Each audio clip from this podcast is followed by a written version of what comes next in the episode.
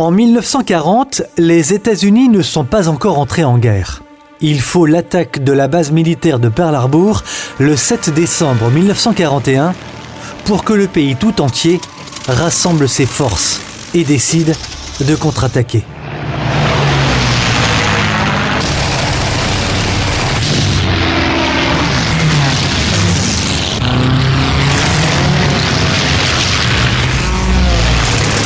Ces événements ont un lien direct avec l'histoire de la Jeep. Pour quelle raison? Eh bien, tout simplement parce qu'en entrant dans la guerre, l'industrie automobile américaine, ses ingénieurs, ses techniciens vont concentrer toute leur énergie à fabriquer le véhicule militaire que l'armée attend. Dans ce second épisode que nous consacrons à la Jeep, vous allez entendre des passionnés de toute cette histoire. Ghislain Hardier, Gérard Van Caneghem, mais aussi Frédéric Rongier que nous avons joint en Pennsylvanie. Et enfin, Jacques Roux, le rédacteur en chef de la revue très célèbre 44 Story. Voici donc le second épisode de notre émission consacrée à la Jeep, le véhicule de la liberté. Le souffle de l'histoire. Romain Clément, Armel Joubert Desouches.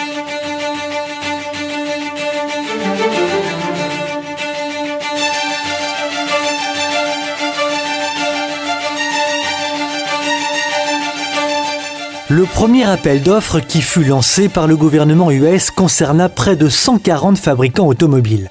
Ce contexte va donc directement participer à construire cette légende incroyable que la Jeep s'est bâtie.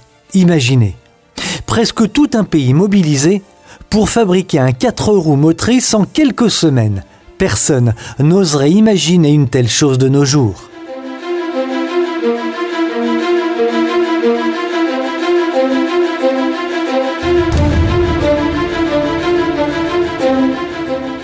Lorsque la fabrication est lancée, il sort une Jeep toutes les deux minutes. Gérard Van Caneghem est ingénieur EDF aujourd'hui à la retraite. On en a construit énormément. Pour se faire une idée, euh, il est dit que les Alliés, fabriquaient, les Américains fabriquaient plus de matériel que les Allemands pouvaient en détruire. Ça vous donne une idée de, ce qu'il a fallu imaginer et penser. Et effectivement, il y a eu des hangars euh, pleins de Jeeps en Hollande, des Jeeps neufs. Il y en avait tellement euh, qu'on consommait de la Jeep. Parce que c'était relativement bon marché aussi. Hein. Entre autres, la Jeep, il n'y avait rien de sophistiqué dans la Jeep. Tout était simple. Tout était presque à la portée du moindre mécanicien ou même du conducteur. Et on comprenait tout de suite la Jeep. C'était maniable, c'était souple. Il y a beaucoup d'ingénieurs. Il y en a qui, ça déclenche tout de suite. Il y en a, ils ont le titre, ils ont le diplôme. Ils ne seront jamais vraiment ingénieurs. Pour moi, hein. dans le mot ingénieur, il y a génie. Il ne faut pas l'oublier. Et c'est un génie qui a imaginé cette voiture. Et surtout, j'insiste, il a compris la question. De quoi a-t-on besoin? Et il a été jusqu'à l'économie, parce qu'une Jeep, à ma connaissance, ça coûte pas trop cher à réaliser. Hein. C'est une petite carcasse en tôle, c'est très simple. Hein.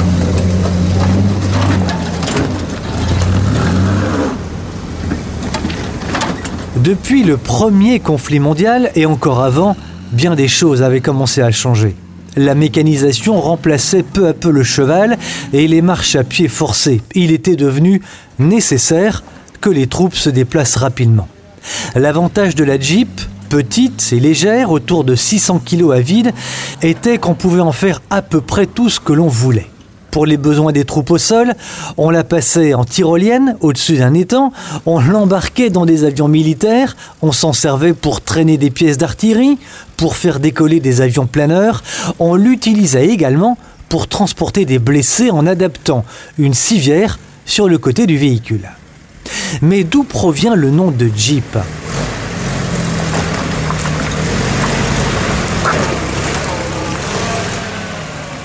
Eh bien, on a coutume de dire que Jeep vient de deux lettres, G et P, pour General Purpose.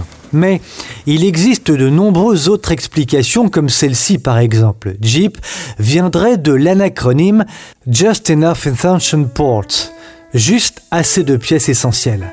Jeep, juste le nécessaire, pas plus, pas moins, C'est bien ce qui caractérise ce véhicule, pas vrai? Ghislain Hardier habite la Normandie et il est un des grands spécialistes de la Jeep en France. Sur ces voitures-là, effectivement, c'est quand même très simple.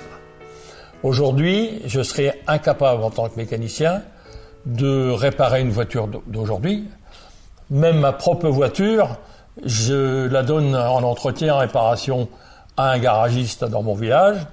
Je, je ne fais en mécanique, bien sûr je ne fais plus de poids lourd, mais c'est une telle simplicité, ce, type de voiture, que ce qui me fait plaisir aujourd'hui, c'est de voir un grand nombre de gens, d'hommes et quelques femmes, qui vont euh, acheter un véhicule comme ça et qui vont se, se lancer aujourd'hui à, à, restaurer ce type de véhicule sans je veux dire, sans être mécanicien de rien, ni carrossier, ni rien. des gens de bureau, des gens tout à fait d'autres métiers, mais qui n'ont qui n'ont rien à voir du tout dans, dans, la technique ou la mécanique. Et quand je vois ça, ça, ça me fait plaisir.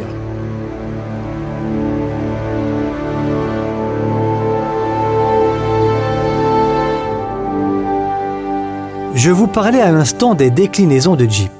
Vous ne le saviez peut-être pas, mais si la Jeep a été transformée en voiture wagon pour être disposée sur des rails, en voiture amphibie, en voiture haut-parleur, en tractopelle, automitrailleuse ou tracteur des champs, elle fut aussi transformée en hélicoptère. Et oui, l'idée en revenait à un certain Raoul Hafner au début des années 40. Pionnier de l'hélicoptère, Hafner avait effectué des essais en vol sur un certain nombre de planeurs à un seul homme, qu'il avait appelé Rotachute. À cette époque, Hafner décidait d'appliquer le principe sur un véhicule militaire.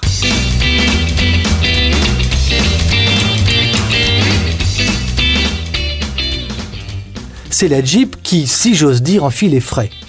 C'était une Jeep tout à fait ordinaire, prolongée à l'arrière par un demi-fuselage et des empenages démontables.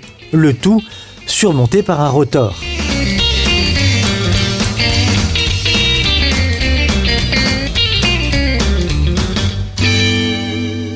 L'idée était en soi excellente car l'objectif était, notamment pour l'armée américaine, de parachuter hommes et matériel rapidement dans des zones difficiles avec cette condition.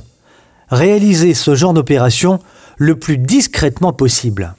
Un pilote de la RAF devait être capable de piloter ce genre d'engin.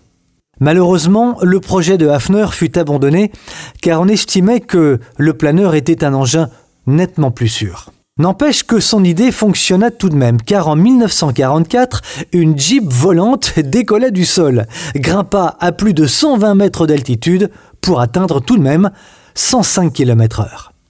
Ghislain Hardier, lui, est une sorte de Raoul Hafner. L'idée lui est venue un jour de fabriquer une Jeep 6.6. Il nous l'explique. Vous êtes l'homme qui est capable de découper une Jeep en deux, de la rallonger, de la transformer. Absolument. vous avez fait des choses impensables quand même. Ouais, c'est vrai parce que euh, quand on a fait le Maroc euh, en 2005, si je ne me trompe pas, en 2003-2004, il m'a pris l'envie de reconstruire un modèle de Jeep qui, qui a eu très très peu d'exemplaires, puisque de mémoire, je crois qu'il n'y en a eu que 14, des Jeeps rallongés en 6-6, c'est-à-dire avec trois essieux. Trois essieux Trois essieux. Et je ne sais pas pourquoi, en tombant sur des photos comme ça, je lui dis, il m'en faut une. Mais comme c'est introuvable, euh, j'ai dit, ben, je vais en faire une. Et effectivement, ben, avec deux, j'ai coupé, rallongé, euh, j'ai refabriqué et on a fait en 2005 notre sortie du Maroc, Mauritanie, ensuite euh, Dakar. Et voilà, ça a été une, grande voiture pendant 25 ou 26 jours, je crois. Euh, ouais, voilà, je suis capable de, découper, rallonger, souder, euh, remotoriser, remonter des, transmissions, des, modifier des ponts, enfin, je la connais par cœur. Le souffle de l'histoire. Bien après la fin de la Seconde Guerre mondiale, en 1956, la France demanda à reconstruire des Jeeps pour des besoins personnels. Dans un premier temps, les Américains vont livrer à la France des pièces qu'il faudra remonter. Le travail se fait à Saint-Denis et à Gennevilliers aux portes de Paris pour la société Hotchkiss.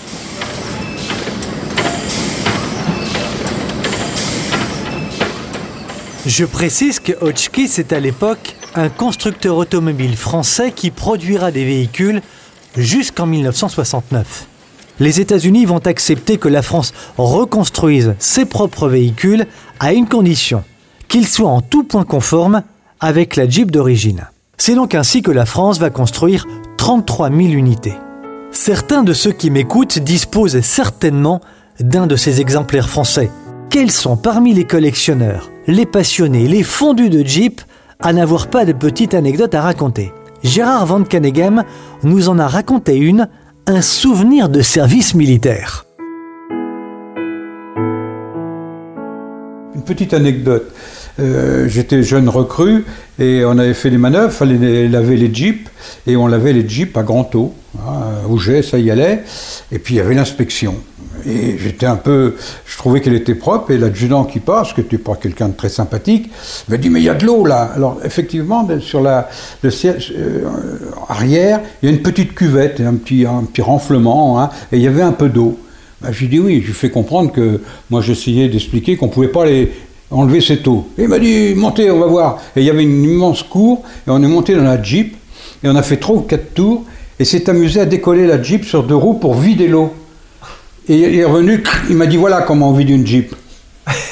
Je suis resté là-bas, j'ai jamais fait. Parce que ça a été une trouille de ma vie. Une Jeep sur deux roues, ça tient pas tellement la route, hein, faut dire. Hein. Elle est restée, Gérard, combien de temps sur deux roues, comme ça, vous vous en rappelez? Euh, Non, parce qu'il change. Alors oui, le problème, la cour était grande, mais pas si grande que ça. C'est en tournant, il était un coup à gauche, un coup à droite. Il vidait la. Là, il y avait peut-être, je sais pas, peut-être 2-3 litres d'eau. Je me rappelle plus très bien dans, dans cette espèce de cuvette effectivement, il, a, il avait l'habitude, il a vidé cette cuvette la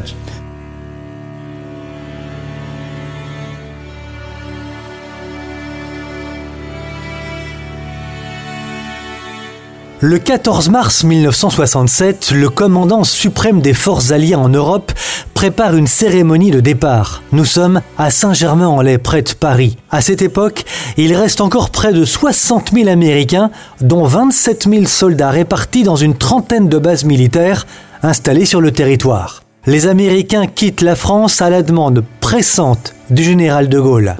C'est à cette date que ces derniers décident de vendre l'ensemble de leur matériel. Nous avons joint par téléphone Frédéric Rongier, il est français, passionné de Jeep et d'histoire militaire, il est aujourd'hui installé en Pennsylvanie. Les Américains, en fin de compte, quand ils sont repartis euh, aux États-Unis, bon, ils sont quand même restés, hein, mais bon, il fallait qu'ils vendent du matériel. Tout le matériel américain était vendu, et ça, il n'y a pas beaucoup de Français, à mon avis, qui le savent c'était des, ventes qui étaient organisées à Fontainebleau par, euh, enfin, c'était des ventes américaines. Et ça s'appelait des ventes américaines à prix affiché. Alors les Américains euh, euh notaient les prix sur tous les matériels et les Français, bon à l'époque il n'y avait pas beaucoup d'acheteurs, hein. c'était après la guerre, hein. ils venaient visiter donc le matériel le matin et ils prenaient des notes et il y en a qui disaient, qui disaient bah, tiens je vais acheter celle-ci, celle-là, tel lot et tout. Et l'après-midi, c'était un peu comme la ruée vers l'or, un peu comme euh, on a maintenant euh, le vendredi noir, comme on dit le Black Friday. Euh, ils ouvraient les grilles à Fontainebleau et les marchands se ruaient vers les véhicules et prenaient le prix affiché qui était sur chaque véhicule. Et après, une fois qu'ils avaient donc les prix dans la main, ils pouvaient aller dans, dans les bureaux et acheter, payer, je veux dire payer le prix qui avait marqué. Donc c'était des, pas des ventes aux enchères, mais ça s'appelait des ventes américaines à prix affiché. Et il y avait beaucoup de, matériel neuf. Ils les mettaient les unes sur les autres. Euh, mais j'ai vu des Jeeps, moi, neufs chez mon père. Dans les années 80, l'armée française a utilisé les Jeeps euh, M201 et aussi les Willys. Ils se sont débarrassés des matériels. Et il y avait quelques Jeeps neufs, il n'y en avait pas beaucoup. Il y avait énormément de boîtes neuves et des moteurs neufs. Euh, ça se vendait quand même assez cher à l'époque. Bon, maintenant, ça coûterait, ça, ça nous paraîtrait pas cher. Mais mon père en a acheté quelques-uns, quelques-unes de ces boîtes de vitesse, des, des ponts aussi. Boîte de vitesse, pont et un moteur tout neuf. Il est impossible de connaître le nombre d'ouvrages, d'articles, de reportages ayant été réalisés sur la Jeep. Parmi les revues célèbres, il en est une, celle que dirige en France Jackie Roux, 4 Story. Un bimestriel qui, à chaque sortie, séduit de 8 à 12 000 lecteurs. En reprenant cette revue, Jackie Roux a découvert ce monde incroyable des passionnés de Jeep. Jackie Roux, bonjour. Je le disais, vous êtes rédacteur en chef de la revue 44 Story. Vous avez, euh, de par cette activité, rencontré de, de vrais personnages avec un grand V. Ah oui, ça c'est le moins qu'on puisse dire, parce qu'en fait, moi j'ai repris cette revue qui en était à ses débuts, qui était en, en difficulté financière à l'époque. Euh, je l'ai reprise par hasard. Par hasard, et bon, euh, moi le monde de la Jeep, j'y connaissais rigoureusement rien mais il y avait quelque chose, il y avait une espèce d'âme euh, dans, dans, dans, ce petit magazine. Et euh, il y a eu quelques événements qui ont fait que j'ai dû m'en occuper directement. Au départ, je n'étais qu'un acteur financier. Et dès que dès qu'on a on a sorti le premier numéro, il s'est passé quelque chose. Euh, les gens m'ont appelé, des gens euh, charmants euh, euh, vous savez, moi le monde de la Jeep, j'y connais rigoureusement rien. Si vous voulez que ça continue, ben il faut m'aider. Et, et, là, ben on a vu un peu de partout en France des gens charmants, adorables, spécialisés dans tel ou tel domaine, qui nous ont dit, ben, ben on y va, voilà. Et ça s'est passé comme ça. Moi, ce qui m'a attiré, c'est les gens nos lecteurs. Et j'ai découvert, j'avais 59 ans à l'époque, j'ai découvert un monde que je ne connaissais pas. Alors il est vrai que bon, j'étais passionné de, par la deuxième guerre mondiale, mais euh, mais voilà, c'est, j'ai aperçu que c'était des gens qui étaient euh, extrêmement passionnés euh, et des gens de nature, de, de, de, de, tout secteur professionnel. Et comme partout, il y a toujours des, des leaders d'opinion, des figures, des gens, des gens tout à fait extraordinaires qui ont qui ont dédié leur vie à organiser des événements, qui sont des grands collectionneurs, qui euh, tout à fait, tout à fait. Bon, Gislain Hardier, pour ne pas le citer, euh, en fait partie. C'était un premier que j'ai rencontré. Bon, et c'est quelqu'un qui m'a énormément appris, qui m'a beaucoup aidé. Hein, euh, Michel Marchand dans le Var, hein, qui a qui a trouvé sa gypsas dans le désert, une aventure extraordinaire. Alain Sauvant à Cannes, qui est qui est le président du club du club local, qui anime un énorme événement à Cannes chaque année le 24 août, qui a 82 ans, qui a une vie, euh, qui a trois vies, hein, qui est un type euh, extraordinaire. Des gens comme ça et des gens attachants, euh, euh dynamiques, qui s'ennuient pas. Qui et quand je vois ces gens-là, bon, je me dis bon, bah, quand on le veut bien, quand on a la passion, ben on vieillit pas. c'est une manière, une manière de faire. Jackie, quelle est votre explication à vous euh, de ce que la, la Jeep représente une, une telle légende? Comment est-ce qu'on l'explique hein? Alors, ça reste pour partie un mystère parce que lorsqu'on est sur les salons, qu'on voit des gamins de 7-8 ans euh, qui, prennent leur père par la main en disant papa une Jeep, une Jeep. Bon, alors bon, il y a une filmographie importante, c'est vrai, mais il y a euh, il y a quelque chose, hein, euh, il y a quelque chose, il y a un look, il y a une histoire.